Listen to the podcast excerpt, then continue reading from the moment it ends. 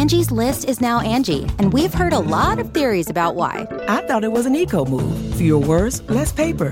No, it was so you could say it faster. No, it's to be more iconic. Must be a tech thing. But those aren't quite right. It's because now you can compare upfront prices, book a service instantly, and even get your project handled from start to finish. Sounds easy.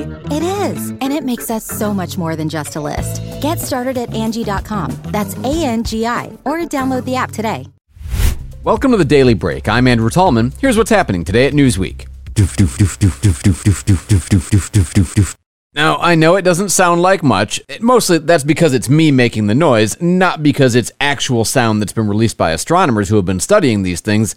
But that's roughly the pace of a signal that astronomers have recently detected, well, 2019 recently, and now published an article about in the journal Nature. It's called a fast radio burst, or FRB, and it's a radio signal coming from deep space repeated in a pattern so regular they've described it like a heartbeat. It was picked up by the Canadian Hydrogen Intensity Mapping Experiment, CHIME, radio telescope in December of 2019, and it's a pretty unusual one, mostly because FRBs are usually kind of quick. They last for just a fraction of a second, flaring up in some deep part of the cosmos and then blinking out of sight again. And then we pick something up, and we've only really been discovering these since about 2007. But this FRB, very cleverly named FRB 2019 1221A, I know, easy to remember, right? Is one of the most unique FRBs spotted because it lasted for three whole seconds. Now, that's about a thousand times longer than most FRBs in duration. In fact, it's the longest known duration FRB to date. And you had some kind of a pulse repeating within it every 0.2 seconds, which probably sounded cooler than my doof, doof, doof. But hey, you work with the things that you've got, right? Daniele Michilli, a researcher at MIT, says it was very unusual. Not only was it very long, lasting three seconds, but there were periodic peaks that were remarkably precise, every fraction of a second emitting a boom, boom, boom like a heartbeat. And this is the first time that an FRB has been described as periodic like this. Now, we're not 100% sure what causes FRBs. Could be magnetars, highly magnetic and rapidly spinning neutron stars that shoot off beams of radiation into deep space, sort of the cosmic equivalent of the ground flower firework. Neutron stars themselves are the collapsed cores of much larger stars that are incredibly dense, packing more mass than the Sun into a diameter of about 12 miles or so. Remember, the Sun is nearly a million miles in diameter, 865,000 to be precise. So you have a big old star collapses, forms a teeny tiny little neutron. I mean, 12 miles is pretty small, astronomically speaking. And if it happens to spin and have the right kind of magnetism going on, it puts out an FRB, in this case, a very unique one. It's also possible that it was emitted from two neutron stars merging together. Again, some of these deep space phenomena are still things that we're not 100% sure about. I mean, we just got the most recent set of class pictures released, and there's all kinds of stuff out there we've never seen before, right? On this particular signal, we are not sure where it came from. We're not sure how far it traveled. We think it came from another galaxy, but three seconds of repeating radio signal is not an awful lot of information to work on. But like so many other aspects of our universe that astronomers study, the fact that there's only been one of this type ever detected makes it that much more interesting.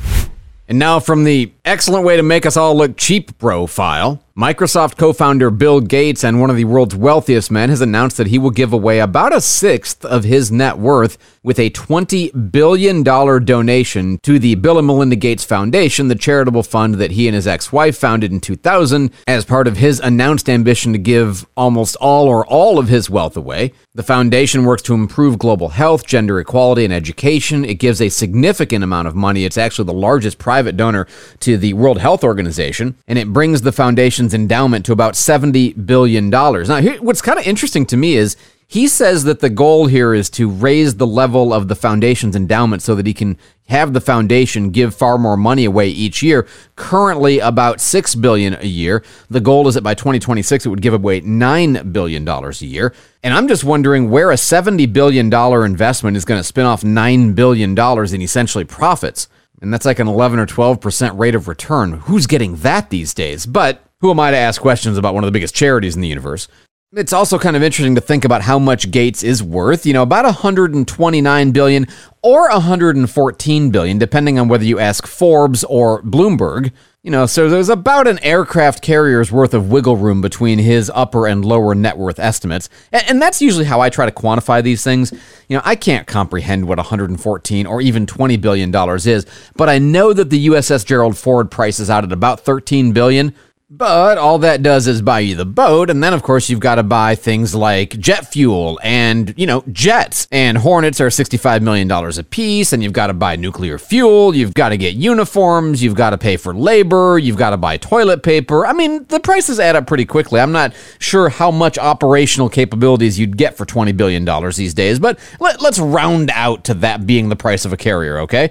So if your thought was, well, I could either give $20 billion to the foundation or I could buy an aircraft carrier. Almost. Almost. Another way to think about it is Elon Musk, in the deal to purchase Twitter, has recently been sued by Twitter after he backed out for $44 billion to complete the transaction. So Bill Gates is giving away half a Twitter. Or again, if it helps you picture what that amount of money means, it's somewhere between the GDPs of Corpus Christi at $22 billion and Tallahassee at about $18 billion. So Bill Gates just donated plus or minus the entire productive value of a medium sized Florida or Texas city. In any case, in a blog post, Gates says, I will move down and eventually off the list of the world's richest people.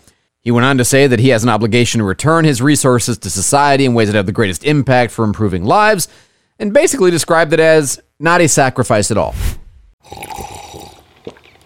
That's not just the sound of that first sip of Morning Joe. It's the sound of someone shopping for a car on Carvana from the comfort of home. That's a good blend. It's time to take it easy, like answering some easy questions to get pre qualified for a car in minutes. Talk about starting the morning right. Just like customizing your terms so your car fits your budget. Mm-mm-mm. Visit Carvana.com or download the app to experience car shopping the way it should be convenient, comfortable. Ah. And finally, kind of a sad story, but one that at least reminds us that though some people are bad, other people are working really hard to undo the bad stuff in the world. Thousands of beagles have been rescued from a breeding facility in Virginia where they were deprived of proper veterinary care and food. The Envigo facility in Cumberland had bred about 4,000 dogs to be sold to laboratories for animal experimentation, according to the Humane Society in a press release. And the rescue operation came following a lawsuit filed by the Department of Justice in May against the facility, which accused it of multiple Animal Welfare Act violations dogs living in unsanitary conditions, dogs not having sufficient food, not being provided with the proper veterinary care, or even being euthanized without anesthesia. Yeah, it's pretty awful. Some reported to be sick or underfed, but then it's what we're doing with them that encourages me because the 4,000 or so beagles discovered alive there are being transferred from the facility to Humane Society partner organizations where they're going to be put up for adoption. And obviously, you can't just put 4,000 beagles into one place, so they're being spread around the country, everywhere on the East Coast, Midwest, and even onto the West Coast. And some of the shelters being confirmed so far as receiving the Beagles Homeward Trails in Virginia, the Kindness Ranch Animal Sanctuary in Wyoming, the SPCA of Massachusetts, and uh, Priceless Pets of California. And of course, every adoption organization has a slightly different protocol for what you have to go through in order to adopt one of these pets because they want to make sure that they're going to a good home, obviously, and that you're a good match for them. But again, I take away from this the lesson that our mark of collective humanity isn't necessarily what a few people do wrong, but what the rest of us do to make good on or make up for the wrong that those few people do. That's it for the daily break. Be sure to head over to Newsweek.com for these stories and more, including our growing podcast lineup. And consider subscribing to the digital and print editions of Newsweek and this podcast if you haven't already. While you're here, hit the five star review. I appreciate it. I'm Andrew Tallman. Thanks for listening to the Daily Break, brought to you by Newsweek.